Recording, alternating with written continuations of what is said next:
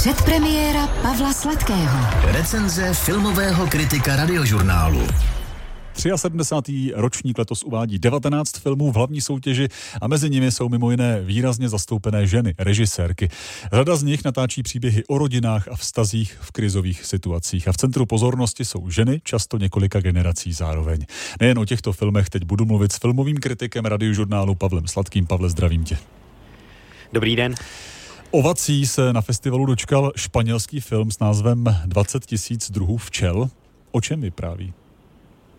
Vypráví právě o rodině, která se ocitne v takovém krizovém bodě. Krize eh, perspektivou rodiny jsou skutečně jedním z nejdůležitějších témat eh, hlavní soutěže na letošním filmovém festivalu.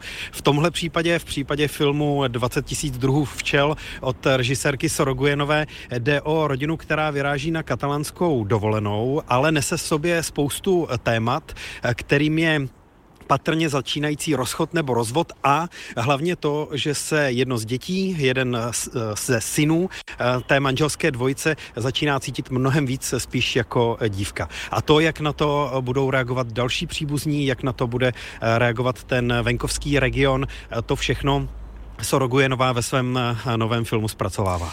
O spisovatelce Ingeborg Bachmanové a jejich vztazích s muži vypráví německá režisérka Margaret von Trotta. Jde jí více o literaturu nebo o ten osud ženy intelektuálky? Dej více o ten osud ženy, o tu literaturu, o to, co Ingeborg Bachmanová eh, přinesla do světové literatury, o to ve filmu příliš eh, nejde.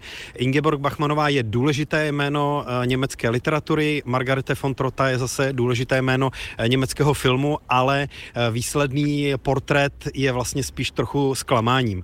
Vicky Creeps, známá herečka současná, hraje právě tu Ingeborg Bachmanovou sice velmi dobře, eh, ale ten výsledek je možná až trochu eh, feministicky schematický. Je to eh, film, který ukazuje to potýkání se životem a hlavně s muži způsobem trochu televizním a akademickým.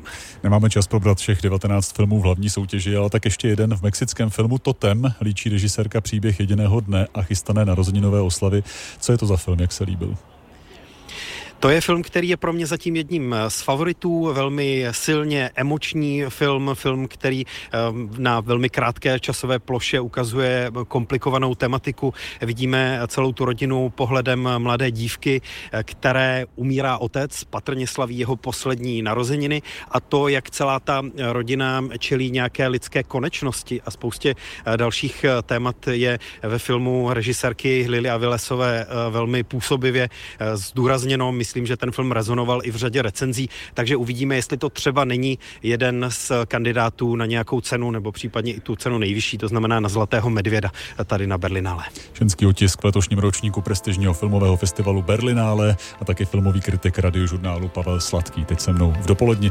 Pavle, díky a nashledanou. Děkuju a hezký den.